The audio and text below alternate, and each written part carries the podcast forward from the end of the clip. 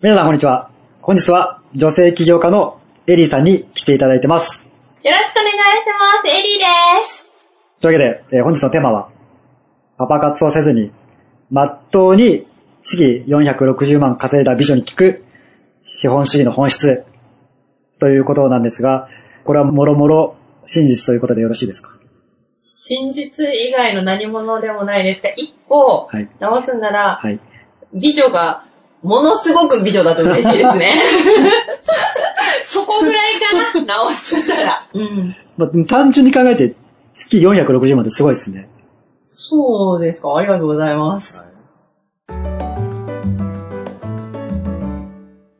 じゃあ早速、こうぶっちゃけたところから行きたいんですけど、月460万、どうやって稼いだんですか？どうやって？仕事をして稼ぎましたど、どんな類の仕事というか？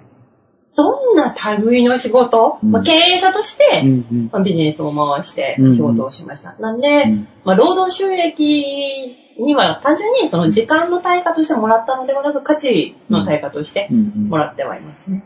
要するにこう、時給いくらっていう働き方じゃなくて、とかなんか月給いくらみたいな働き方じゃなくて、まあその会社が利益出たから、その分もらったみたいな。そういうことですね。どういった類のお仕事をその会社としてはされてたんですか？いくつか事業があったんですけど、うんうん一番収益になったのは、アプリですね。個人が使うアプリとかじゃなくて、うん法人が使う専用のアプリケーション。アプリ開発の会社。そうですの会社としては何の会社？例えばその、アプリだったらソフトウェアの開発会社。っうんうんうんうんうん。ていうことでいいんですか？そうなります。某大手、なんて言ったらいいんだろう。通信うん。そ うそうそうそう。事業に、まあ、取引先を持った会社ですね。うん。簡単に説明しましょうか？はい。簡単に説明すると、すごい簡単に説明すると、あの、まあ、コールセンターがあります。で、コールセンターって以前は、まあ、お電話をかける社員に、まあ、プルルルルと電話をして、で、まあ、その中で販売をしたと思うんですよね。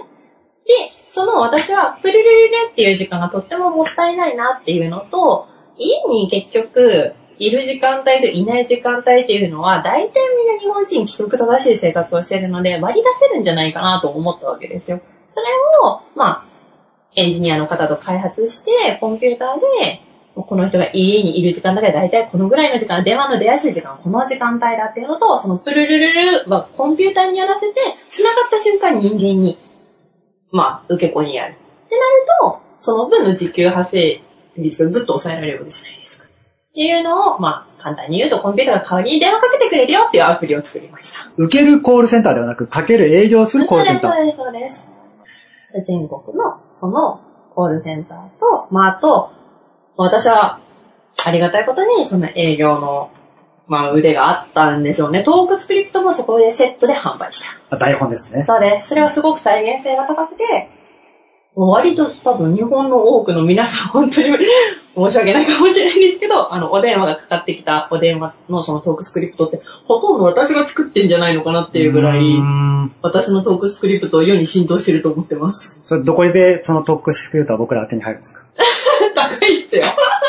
でも皆さん多分、某通信会社の、や大体通信会社3点、3点。めてやめてやめて、もうそれ以上やめよう。まあまあまあまあ、まあ、まあ、じゃあ3社のどこかみたいなね。そうそうそうそう。はいまあ大体差しはつきますけど。そはいそうですね。ちょっとまあ聞いてる方はわかんないかもしれないですけど、非常にお若く見える。まあちょっと年齢はわかんないですけど、大体今おいくつぐらいなんですかいくつに見えますか ?25 から35の間。いい線つきますね。いい線つきますね。まあっていうぐらい、まあ非常にお若いと。なんか40、50で起業家やってるわけではなく、もう20代、なんだろう、は10代の頃からそういう活動をされてた。そうですね。いつぐらいからそういう起業家的な働き方というか仕事をされてるんですか？小学校5年生わお。?10 歳そういうの時は何の仕事してたんですか？いや、い言える、あ言える範囲で大丈夫です。言える範囲で。それはもう、グレーなことなのか、セーフなことなのか。あー、えーと、お手伝い。そうですね。お手伝いをしていました。何かのお手伝い。そうですね。まあまあ、要は、学の大小はあるにせよ、小学校高学年から、そうですねの自分の力で稼ぐ。そうです。っていうことをやられてたってことですね。多くの人が、まあ、高校生でアルバイトしたり、大学生でアルバイトするようなことを、まあ、その、早く、そうそう10歳から12歳ぐらいの間には、はや、始めたと。10歳ですね。10歳の夏。10歳の夏ですね。まあ、というわけで、まあじゃあ、言ってしまえば、そういう、なんだろう、うんまあ資本主義の世界に、うん。まあ、10年、20年、まあ、もしかしたらそれ以上かもわかんないですけど、経験してるわけじゃないですか。ですね。まあ、なので、まあ、しかもそれをこう若くして結果を出してるっていうのはすごく重要なことだと思ってて、ありがとうございます。で、多くのその、まあ、20代、30代の方で、お金持ちになりたいとかいうか、そのしっかり稼ぎたいっていう人は、まあ、たくさんいると思うんですよね。そういう人たちに、ちょっとこう、助言となるというか、上限ヒヒントとなるような、なんかその本質的なものを教え教えていただけたらなというふうに思ってるんですよね。稼ぐとは何なのかみたいな、っなるほど。ていうことを深いですね。おお伺いしたいんですけど、はい。だからその長い、まあ、資本主義生活うん。を振り返ってみて、資本主義の本質、あくまでその稼ぐっていうことに特化した。うん。稼ぐとは結局何なんですか？長くなるんですけど、プロセスから話させてください。結論から話させてくださいけど、ちょっとプロセスからお願いします。まあ結論から言っても全然。結論から言ってその、肉付けでも大丈夫ですよ。結論としては、人間には2パターンいる。で、その2パターンは、私は、まあ、キーワードとしては幸せの見方だと思っていて、まあ、結論はやっぱりキーワードは幸せ。で、よく言いません？人間には2パターンいる。騙される側と騙す側は2パターン。で、騙す側の方が金は稼げる。っていうのをすごくいろんな人が言ってたんですよね。で、実際に、まあ、私は家庭環境がいろんな、まあ、いわゆる複雑な家庭環境の中で、お金持ちのお家にいた時もあれば、貧しい家にいた時もあって、で、貧しい家にいた時にそういう風に教わったわけですよ。騙す人、騙される人。うん。だから、お前は騙す側になると、賢く生きるんだ。でも、そうやって教わる前に、私はありがたいことに、まあ、いわゆる富裕層のお家で、人はみんな優しいんだと、世界は優しくできてるんだと。だから、お前も優しく、人には優しく生きていきなさいって、小さい頃から教わってきたのに、急に、なんか冷たい世界になったなと。で、実際に、その自分の、まあ、戸籍上は父親だった方が、いろんな人にお金を騙されて、で、結局自分が代わりに連帯保証人になってたその借金を背負って、まあ、最終的には、まあ、亡くなってしまうんですけど、あで、騙されると死んでしまうんだっていうのが私の中でまあ、記憶として残ったわけですね。で、さっきの10歳の時に、まあ、電気、水道、ガス止まって、で、弟もいるし、かといってお金はないし、じゃあどうしようってなった時に、まあ自分は働かないといけない。けど、求人広告見て、要不毛みたいな何も聞かないって書いてあるのに、まあどこ行っても、いや、さすがに小学生を雇えないよ。って言われて断られてたわけですよ。で、その中で、まあ、唯一、うちでちょっとお手伝いしてくれないっていうことで、お手伝いをしてくれた、お手伝いをさせてくれる人に出会って、まあそこで私は、ある意味で、自分がそこの仕事、まあお手伝いをすることによって、その謝礼としてお金を得ることができたんですけれども、その時、私は、ありがとうって言われて、まあ、お金を、謝礼をもらったわけですよ。で、私、その時多分その人のことを騙してはないじゃないですか。むしろ役に立とうと思って、謝礼をいただいたってなった時に、あ、これだなって思ったわけですよ。うんうん。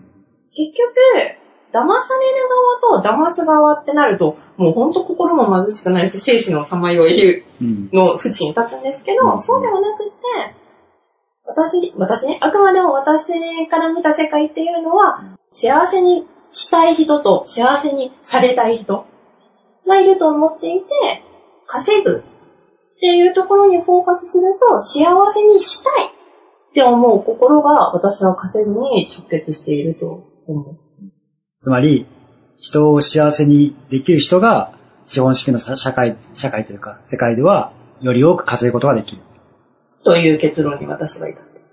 素晴らしい結論です。ありがとうございます。開始わずか10分で結論が終わってしまいました、ね。いやいやいやいや。これ、つまり、はい。先ほどの話から言うに、エリーさんは、まあ、月460万稼いだわけですよね。はい。まあ、し人によっては、もう年収より多い額じゃないですか。ありがとうございます。つまり私は、そんだけ世の中の人に感謝されたうん。から460万もらったということですかね。うん80点ぐらい。まあ、そういうことですね。さっきのおっしゃった言い方はそんな感じなのかなと。人のや、人に感謝された。感謝されることこそが本質である。それ世の中でよく言いませんよく言います。ですよね。うん。で、私は、さっきの、そのアプリを作る前にも、いろんな実は事業をやっていて、かなり失敗してたんですよ。うん。で、さっき8割だねって言ったのは、そこで、自分が誰かを幸せにしたい。まあだから他者貢献の気持ちがあることが、まあ稼ぐにつながるのと同時に、もう一個20%うん。大事なことがあったんですよ。うん。それが、自分で自分のことを幸せにする力。この視点の、私は8対2のバランスだと思ってるんですけど、この2がなくなった瞬間、すべての事業はうまくがいいかなかったですよね。うんなるほど。他者貢献8割、残りの2割は自分の貢献というか、自分の人生を充足させるみたいなことでやってますかね。ちょっと僕が言っちゃうとあれだな。ちょっとその2割もうちょっと詳しく聞かせてください。で正直、100万、200万ぐらいの時は、他者貢献だけで全然いけるんですよ。うん。200、それは月の稼いでる額が100万、200万の頃は、まあ、人の役に立ってればってことですよね。ある種の自己犠牲を払えばう、ん。月100は全然いけるんですよ。うん。だから、多分、メンタル的にちょっと病んじゃってる人うん。とかもきっと100万円前後、だから年収1000万円ぐらいの人っていると思います。そこは自己犠牲でも全然いける。うん。から、年収1000万円を稼げばいいって思ってる人は、ある種自分を殺せばすぐいけるよって思います。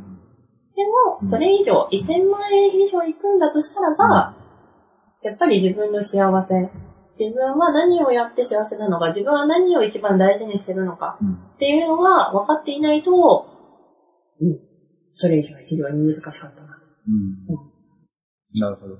他者貢献だけだと限界がある。ある。続かない、あ、一瞬パンっていけるけど。うん。続かない。なんですかね。3年も4年もやっていけないとか。うん5年も6年もやっていけないとか。そんな感じですかね。か、下手すると命を、うん。それは精神的に参ってしまって。そうそうそううんそういう人が多いなぁと思います。うん。なるほど。ここまでだいぶ抽象論でやってきたんで、はい。まあ、聞いてる人もちょっとイライラし始める頃かな さっきから何、机上の空論語っとんねんみたいな。ひどい何それこっちとらリアルで生きとるわ まあ、っていうところはあると思うんですよ。はい。さっき先ほど、まあ、月100万稼ぐのは楽勝みたいなことをおっしゃってましたけど、はいまあ、だいぶそれはヘイトを買う発言だなというふうに、あー、本当です。申し訳ございません。まあ、と思われるんですよ。はい。逆に聞きたいんですけど、どうやったらそんな楽勝で月100万稼げれるんですか？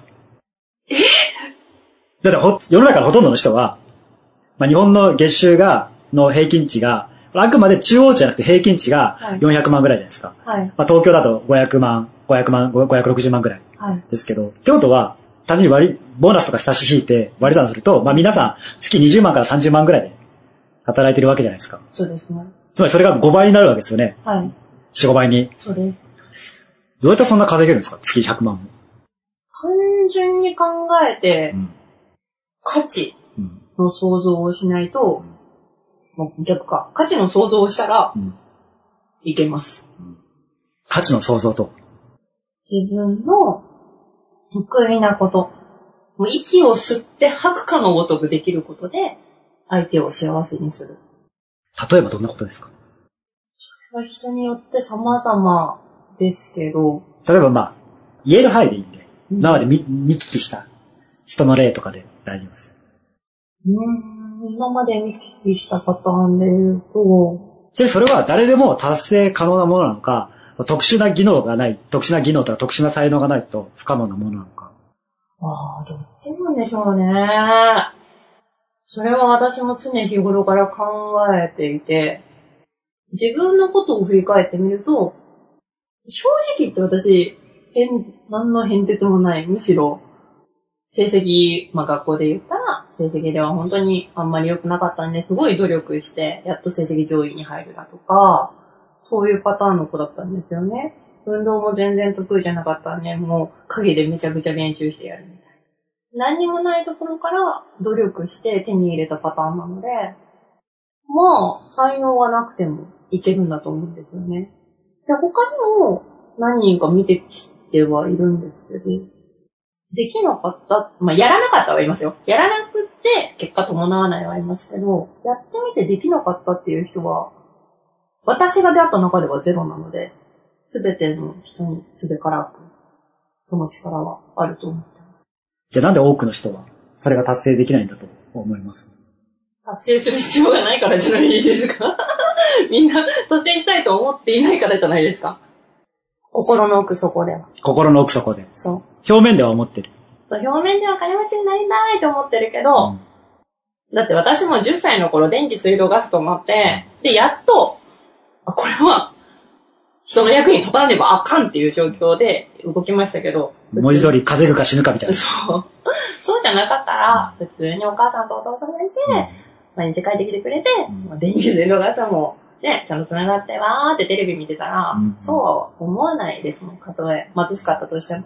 要はもう、緊急性がない。そう。稼がなく、そこ、そこまで、まあ、月100万も稼がなくても、そう。のうのうと生きられる。幸せだと思えるうんのであれば、必要がないんで、やる必要もないという。うんうんうん。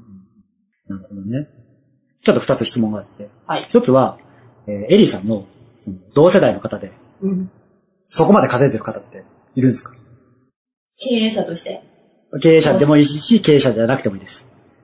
まあ、月100万以上稼いでる人女性、男性問わず。問わず。あ、います、います。そういう人たちを見てて、その人たちは普通だなと思いますそれとも普通じゃないなと思います。普通じゃない。じゃあ普通じゃないじゃないですか。論破されてるじゃないですか。普通じゃない普。通じゃないんですよね。普通じゃ、まあ、現時点は普通ではない。当時は普通だったかもしれない。そうそうそう。それは、が、それが始まった頃は。だからまあ、元々はか。そうです。元から普通ではないことはなかった。私が出会った時には、変わった人だなってなってます。っていうことは、やはりその普通の人がうん、まあ、月20万、30万稼いでる中で、うんその、まあ、3倍から5倍ぐらい稼ぐってことは、うん当然、普通じゃないから、普通の人とは違う額を稼いでるわけですよね。そうですね。のであれば、稼ぎたい人は、普通じゃない道を選ばなきゃいけないってことですか？あ、それがそうですね。マイノリティにならなきゃいけない。そういう意味では。ある種、そうですね。それがこう、どう再化させるというか、普通じゃなくなるかっていうのは人それぞれってことですよね。スキルだったり、まあ、考え方だったり、価値観だったり、そうね。そういうことですよね。やっぱり普通だ、普通のままでは、普通の人生になってしまう。普通でありながら稼ぐ方法ってないですか？逆に普通を極める。いや、それいたんですよ。あの、マーケット、あの、市場調査の、まあ、その人は経営者だったんですけど、起業されて、で、いろんな人の、まあ、話を聞けるからこその、その普通の価値観が自分の中でしっかりと基準があるわけじゃないですか。だから、いろんな人の意見を聞いても、あ、この人は普通から外れてるっていうのが直感的にわかる。うんそういうセンスがある人は、それはそれで、市長。貴重。平均がわかる。そうそうそうそう。だからなんか、なんて言ったらいいのかな。普通か普通じゃないかっていうのは、意外に大事ではないと私は思ってます。まあ、ここで言うその普通っていうものの定義を言わなきゃいけなくて、うん今言ってる普通っていうのは、おそらく大多数の人と一緒かどうかってことですよね。なるほど。そういう意味では、まあ、大多数と同じで、まあ、いいわけがないというか、そうね。っていうことですよね。それはそうです。そのエリーさんの言う普通っていうのは、自分にとっては、なんだ、あの、努力をしてないというか、なんだ？苦労してない。え、みんなできないの？の普通ってことですよね。そう。を伸ばしていけるといいんじゃないかと。誰しもそういうものは持ってるもんですか？それは持ってる。それは間違いない。もう断言します。断言します。これはもう絶対そう。本当ですか？いや、本当ですよ。これは本当、これは本当で。も、いそう思ってない人はほとんどじゃないですか。で自分なんてって思ってる人たくさんいると思うんですよ。あー、それね。自分なんてね。自分なんて病ね。いや、いや、僕なんてもそんな人に自慢できるもんないですよ。って言うでしょ、はみんなあるんですよ。それはどうやったらわかるもんという、もわかるものなんですか？だって本人は気づいてないですよね。そう。どうやったら自分で気づけるんですか？自分で気づく。だって自分だと、まあ、絶対わからないもんじゃないですか。うんだから自分だと、ないと思ってる。ないと信じ込んでるから。うん。どうやって気づけばいいですか？いろんな人と関わる。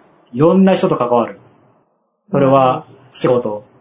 まあ、仕事でもプライベートでもそうですけど、うん人と関わるっていうのは一つのキーポイントだと思います。どうやって関わったらいいですか？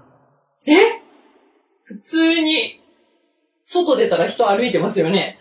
な、ナンパするんですか？そう、話しかけたらいいじゃないですか。ええ まあ、それができないじゃないですか、ほとんどの人は。そうらしいですね。なるほど。みんなができる方法で考えろと。そうでそうですね。エリーさんの普通は、人の普通じゃないんオッケーオで。ッケー。じゃ、失礼やな。うーん、みんなができる方法か。私に会いにおいでしかないんですけど。どうやってられるんですか？そんなの極秘ですよ。うーん。素直に、本当に近くにいる友人でも家族でもいいんですけど、自分ってどういう人間だと思いますかっていうのを一旦聞いてみるといいと思います。結局、さっき言った通り、やっぱり自分で自分のいいところって気づかないんですよ。それが当たり前になってるから。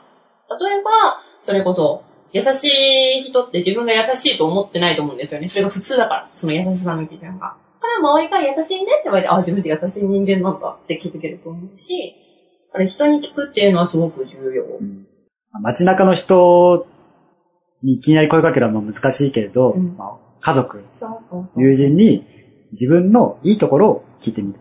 まずそれは。まあ、なさそうなだだと思ったら、ちょっと無理やり絞り出してくれみたいな感じ。そうそうそう。なさそう。なさそうだったらちょっと反省した方がいいね。でも自意識あるけど、俺ってそんな大した人間じゃないしな、みたいな。いいとこないよなって。俺のいいとこ一個でいいからあげてくんないみたいな感じで聞け聞けばいいってことですかね。そうね。そこで聞くのも大事だし、自分で自分のことを一回絞り出してみてもいいかもしれないですね。どうやって絞り出したんですか？どうやってか。多分その考えることができる人とできない人いるなと思ってて、うん。考える人は自分で絞り出せって言ったら多分絞り出せるんですよ。うん、でも考えられない人って、多分その考える枠組みがないんですよ。自分について考えるっていう。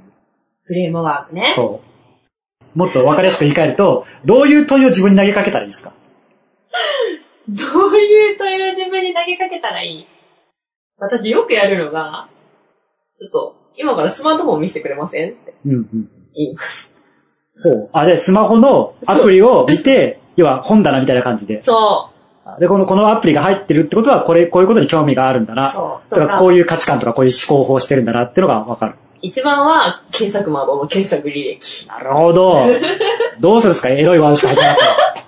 でもそれってすごくいいことですよ。だって異性に興味があるっていうことは、そこから派生して、自分の外見だったりだとか、そこからおしゃれが好きなのかなとか、いろんな引っかかりにはなるので、うん逆に私はエロいワード入ってる人の方が好感が持てます。素直だな、みたいな。ちゃんとまあ、他者に意識が向いてんな、みたいな。大丈夫かな？大丈夫かな？じゃあ、なるほど。じゃあ、まずその、自分の、まあ今スマホ、まあほとんどの方が持ってると思うんで、自分のスマホを見て、自分にはどういうタイプのアプリが入ってるんだろそうかっていうことですよね。ああ、なるほど。例えば僕で言うと、具体例として、僕結構音声メディア系が多いんですよ。圧倒的に。う。想像通り。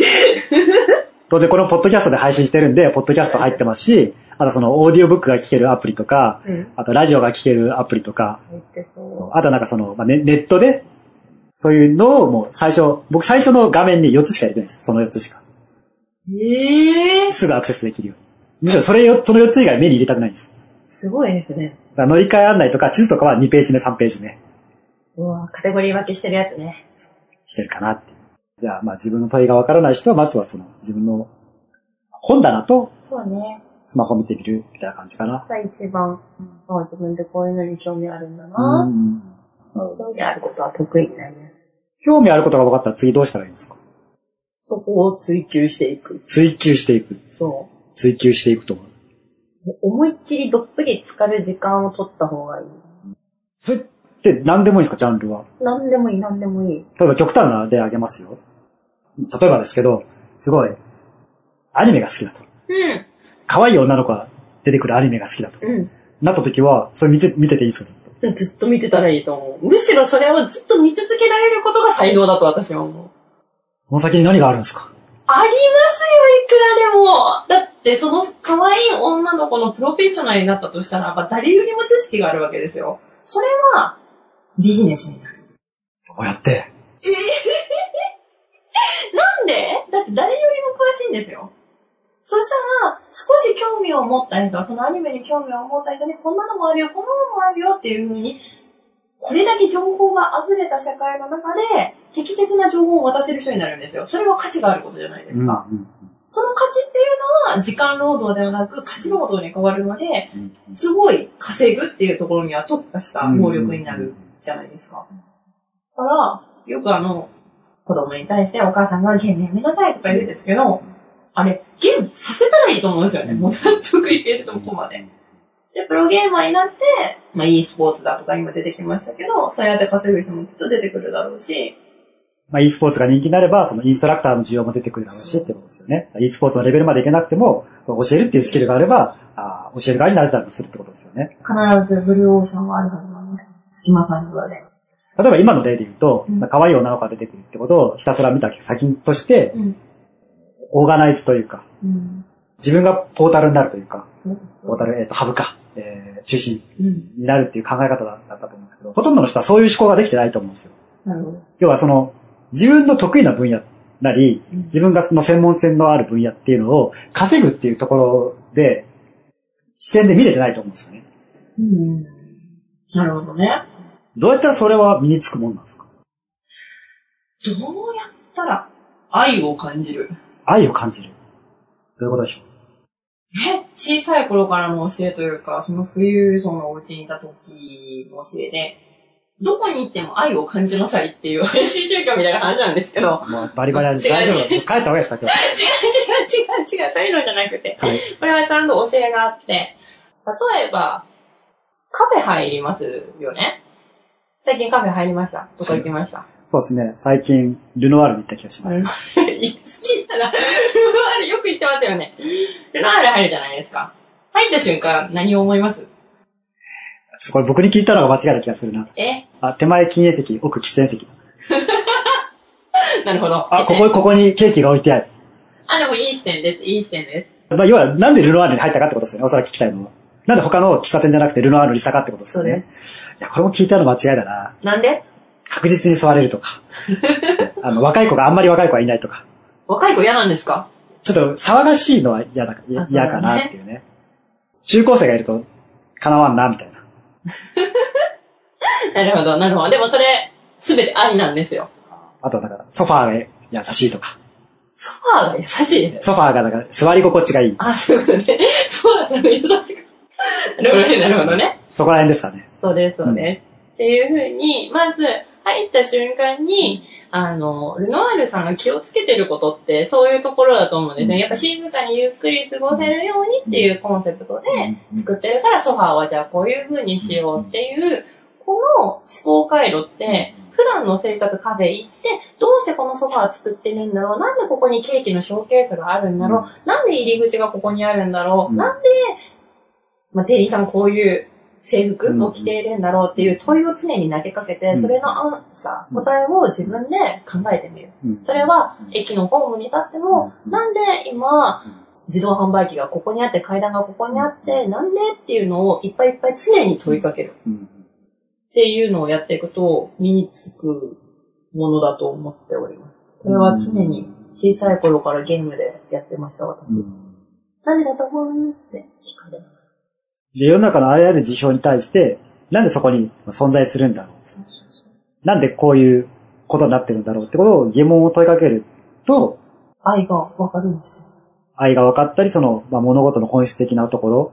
まあ、まあでも存在してるってことは資本主義的に OK だから存在してるってことですもんね。です。なると、こう、資本主義的な、うん。まあ、人の、人に感謝されるっていうことに関しての知見が溜まっていく。溜まっていきますし、逆もしかりです。あ、ここ潰れるなってわかるようになります。愛がないから。で、そうして、それが分かってくると、その自分の得意なことがどうやったら人に対して、えー役に立てるだろうかっていうノウハウが、ノウハウというか知識が溜まってるんで、その、じゃあこれ、まあそれと掛け合わせるとビジネスになるっていうことですからね。そうですね。これ非常に素晴らしい発言だと思います。発言というか提案というか。おー。やっぱその、ここまで具体的に教えてくれた人っていないと思うんですよ。ですか？嬉しい。役に立てた。お金をせびられてます。見てない、見てない。私、今あなたの役に立ったでしょこれ感謝されていいですよね。じゃあ資本主義のルールに乗っ取ると、これはもらっていいんじゃないですか？みたいな。ちょっと私の悪いイメージつけないでください。いやでも素直にこれで受け取るっていうのも大事な力ですよ。さっきの2割の分ね。多分ほとんどの場合は、まあビジネス的視点が必要だよっていうところまではいけると思うんですけど、そこから先、じゃあどうやってビジネス的な視点を鍛えたらいいですかっていう質問をすると、まあ、ほとんどの場合がなんか慣れで済ましちゃうんですよね。常にそうやって考えるんだよ。常にそうやって考えてたら、ある日ポンと浮かぶんだよ。浮かばない。透明にしちゃうんだよ。みたいな。浮かばない。浮かびません。ではなく、まあ、物事の本質とか存在とかに関して、こう、なぜを問いかける。なんでパソコンはこんな形なんだろうとかそういうレベルで言ってことですよね。そうです。なんでペットボトルのここは凹んでんだろうとか、そなんで缶コーヒーのこいつはこんな形してんだろうとそうです、そうです。あも丸にもなんで四角じゃダメなんだろうなんで丸なんだろうっていう力ですね。変なデコボコがなんであるんだろうとか、です。あとファミレスのあのレシートを入れるやつはなんでこう、斜めに切ってあるんだろうとか。そういうことですよね。そういうことです。ただ、それを友達に言いすぎると鬱陶しいやつになるので、ちょっとそこだけは気をつけてくまあだからまださあ人、まああくまで自分が楽しむべき、楽しむというか自分がやるべきであって、人を巻き込むのは違うよってことですよね。い。そうですね。まあ、ちなみにあの、ファミレスに置いてある、あれが斜めに切られてるのは、あのずっと転がり続けないようにです。えー、そうなんだ。愛ですね。はいですね。コロコロコロコロね、どこまでもいかないように、こう、くるんと回るようにね。そうなんですね。そうですそれは初めて知りました。よかったです。役に立ったみたいで。イーブンになりましたね。そうですね。ではですよ。はい。まあ、次のお題として、まあ、大事なのは、なんとなく本質は分かったんですよ。よかった。ただ本質って、抽象的じゃないですか。さようでございますね。だから抽象的ってことは、まあ、解釈の余地があったりうん、人によっては掴みづらいっていうこともあると思うんで、確かに。もうファイナルアンサーを聞きたいですね、結局。ファイナルアンサー。もうやっぱ僕ら俗物というか、植物的なものでしか気持ちよくなれないので、そういう抽象論とかね、机上の空論はまあ、まあ、ほどほどにしたいわけですよ、世代としては。なるほど。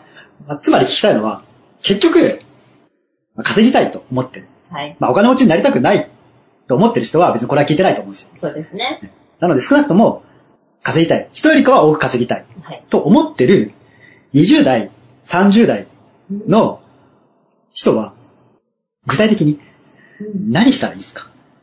今目の前に、そそこそこ、平凡な若い子がいるとします。一人は25歳。うん一人はあ35歳だとしましょう。はい。大学も、大学は一応出てますと。うんうんうん。え偏差値50ぐらいの大学は出てますと。150ぐらいね。はい。僕、金持ちになりたいです。うん。どうしたらいいですか？で、25歳の子が来たらどうします？まあ、わかります。言いたい、最初に言いたいのは、てめえの頭で考えるんだと思うんですよ。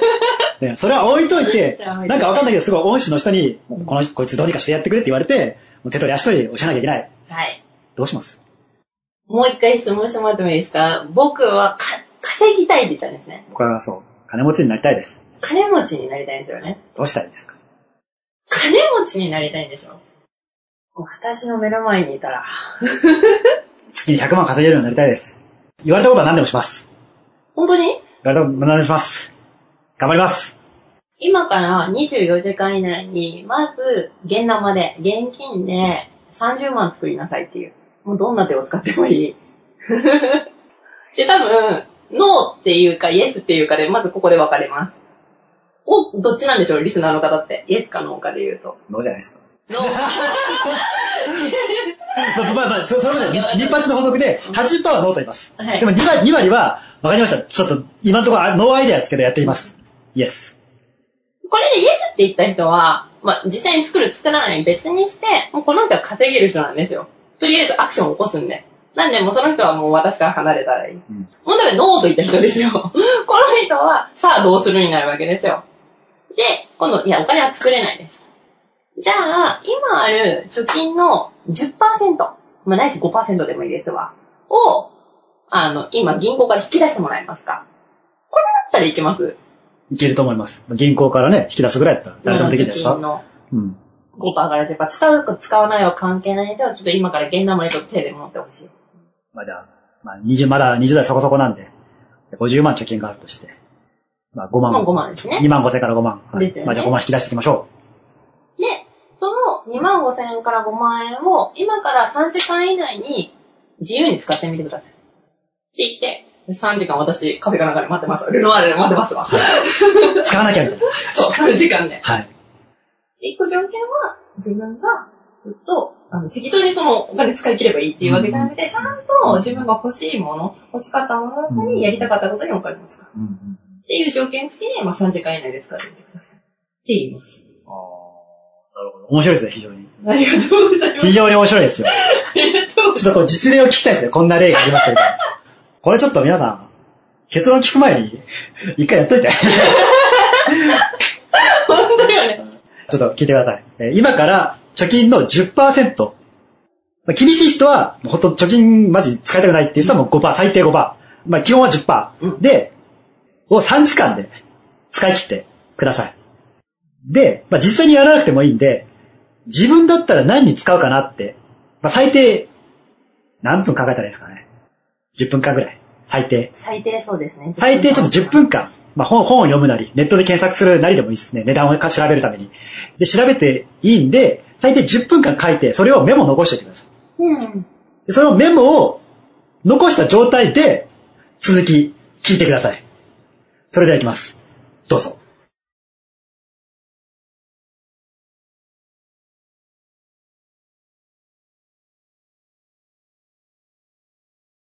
というわけでですね。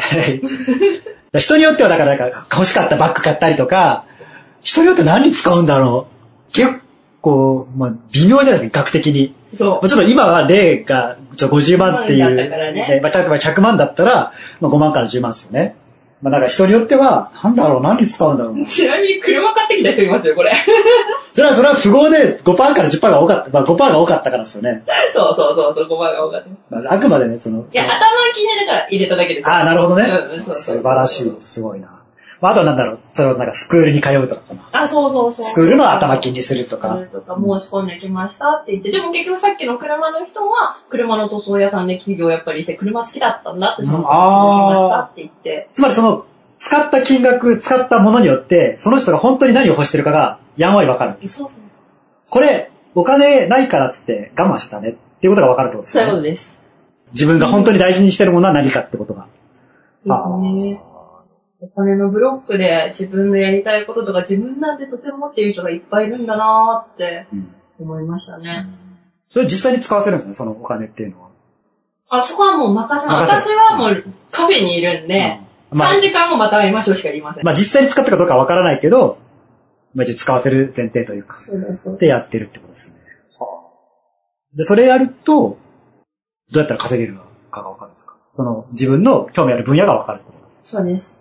貯金の10%を使った分野こそがあなたが今後やるべき道なんですよっていうことなんですね。そうですね。これで、日用品買ってくる人いるんですよ。トイレットペーパーが足りなかったからみたその人って、まだやりたいことをうんぬんの前に自分の、生活を整えなきゃいけない。そうそうそう、そこからスタートなんですよ。うんまずはね、そう。そのまあ、夢を叶えるっていうのはそれを地盤がしっかりしたそのプラスアルファというかその先というか、っていうことですよね。これじゃあ今25歳だったじゃないですか。うん。35歳の人だったらどうですか？一緒ですか？35。?35。35で、いやちょっとまあそれなりに社会人やってきましたけど、まあ普通なんですよね、みたいな。自分普通なんで、みたいああ。な。もうちょっと稼げるようになりたいんですよね。どうしたらいいですか師匠？これ2パターンあって、はい。その人が独身か既婚かでちょっと分かれちゃいますね。まあ日本の最近の未婚率を鑑みるに、うん。どっちだろそうでしょ？すごく悩む。35って悩む。う。でも普通って自称普通は多分結婚してるんですよ。ですよね。結婚してます。結婚されてる。お子さんも、うんギリ。もう来年生まれます。生まれる。生まれてももう少し稼ぎたい。うん子供もできるし、やっぱ子供に苦労させないためにも、おいどんはもうちょっと稼ぎたいと壊すと。なるほど。子供もいるのか。このパターンは、25歳よりもちょっと難易度上がります。25歳の方がまだ難易度は低まあい。低いです、低いです。じゃあ、ってことはスーナーイズベターってことですか？もちろん。か、そんな中、10歳で始めた私はやっぱり一味違うなと。そこまで思ってないですよ。周りの人に支えられてここまで来ましたとしか思ってないです。はい。35歳結婚子持ちかまあ乗り切るパターンとして、あの、奥様のことを愛してます？愛してます。愛してます？愛してます。何でもできる。愛のためならば。おそらく。いわゆる、まあ、標準的なレールに乗っかってきたパターンというか、ちゃんと言われたことはやってきたし。うん。だからこそ、まあ、本人が言う普通。うんだからそれって世間から言う普通とはちょっと、ちょよりちょっと上なんですよ。うんうん。は、やってきてますよ、自分はっていう感じ。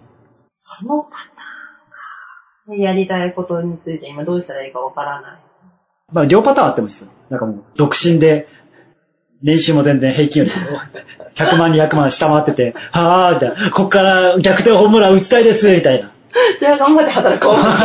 私頑張って働こう。稼ぐ年の前にまず生活整えよう。なるほどね。そうね。まず、そうそう、そこは簡単。はい何が難しいって、その人はまず、手を守りたいってなったら、ね攻めの生き方をするのは非常に難しいんですよ。うんゆえに、愛しているからこそアクションを起こせない自分がいると思うので、まず、奥さんとの信頼関係は強固なものですかっていうところを問いかける。で、それこに自信を持ってイエスうん。となるならば、今度奥さんがちょっと悲しい顔するかもしれませんよと。うん。絶対にやりたいことをやるっていうことはリスクを伴うので、うん。そのリスクを愛する人と共に一緒に乗り越える覚悟は終わりですかと。うん。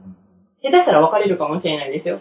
うん。それぐらい稼ぐって、大きな額を稼ぐって、リスク伴いますよ。そのリスク背負いますっていうところになってくるんですよう。んいや、どうしてもリスクは伴うもんですよ。400万円以上稼ぐのであれば。月？うん。そこまでいかなくていいです。そこまでいかなくていいんだったら、月100万ぐらい。月100万ぐらいでいいんだったら、まあ、スモールステップ踏みましょう。ああ、なるほどね。これ35まで生きてたら、うん息を吸って吐くかのようにやってたことって、うん自分自身でもうん。まだ分かってないからここに来てるのか、その人が。で、僕にとっては全然普通なんですけどね。ついてるバカにした。その子、なんかやっちゃいました？その証言以上何なんですか？それかなやっぱり、三つ聞きますかね。3つ。一個目が、小さい頃、幼少期の好きだった思い出、何あります？自分がすごい楽しかったな幸せだったなっていう記憶を一個教えてくださいって言います。2つ目。二つ目は、幼少期の次、思春期ですね。うん思春期の頃の一番辛かったこと聞きます。辛かったこと？逆に。なるほど。3つ目は？今、最近幸せだったこと。この3つ聞きますね。幼少期っていくつぐらいですか？まあ、その人の好きな時間帯、まあ、好きな年齢の時でいいですけど、うん一番幼い時の記憶がいいですね。できれば。うん思春期はいくつぐらい？中高生中高生ですね。と今。それを掘り下げていくと、その人の本質が見えてくる。稼ぐヒントはそこにある。それは、どうやったら、エリーさんに相談できるんですか？相談したいですか？いや、相談したい人多いだろうなと思って。全力で聞きます。それはどうやったら相談に乗ってもらえるんですか？そりゃそれなりの額を。冗談です、冗談です。まあ、じゃあそのチャンネルをちょっと、じゃあね動画説明欄に貼に貼っときましょう？っておきましょう。まあちょっと、とんでもない高額請求が来るかもしれないです。そんなことないです。良心的な、ちゃんと幸せにした分だけの金しかもらわないです。なのでね。わかりました。じゃあちょっと、一旦ここで、はい。次回は、稼いだ後の話というか。結局、稼いだけど、まあお金持ちになる方法はあるけど、その上で、何がしたいのかというか、あとは、エリーさん自身の、まあ、稼ぎに稼ぎまくったけど、まあその結果、じゃあ、まあ、幸福なんですよね。幸せって、何だと思います？みたいなところを聞けたらいいなと思います。了解です。というわけで、本日はありがとうございました。ありがとうございました。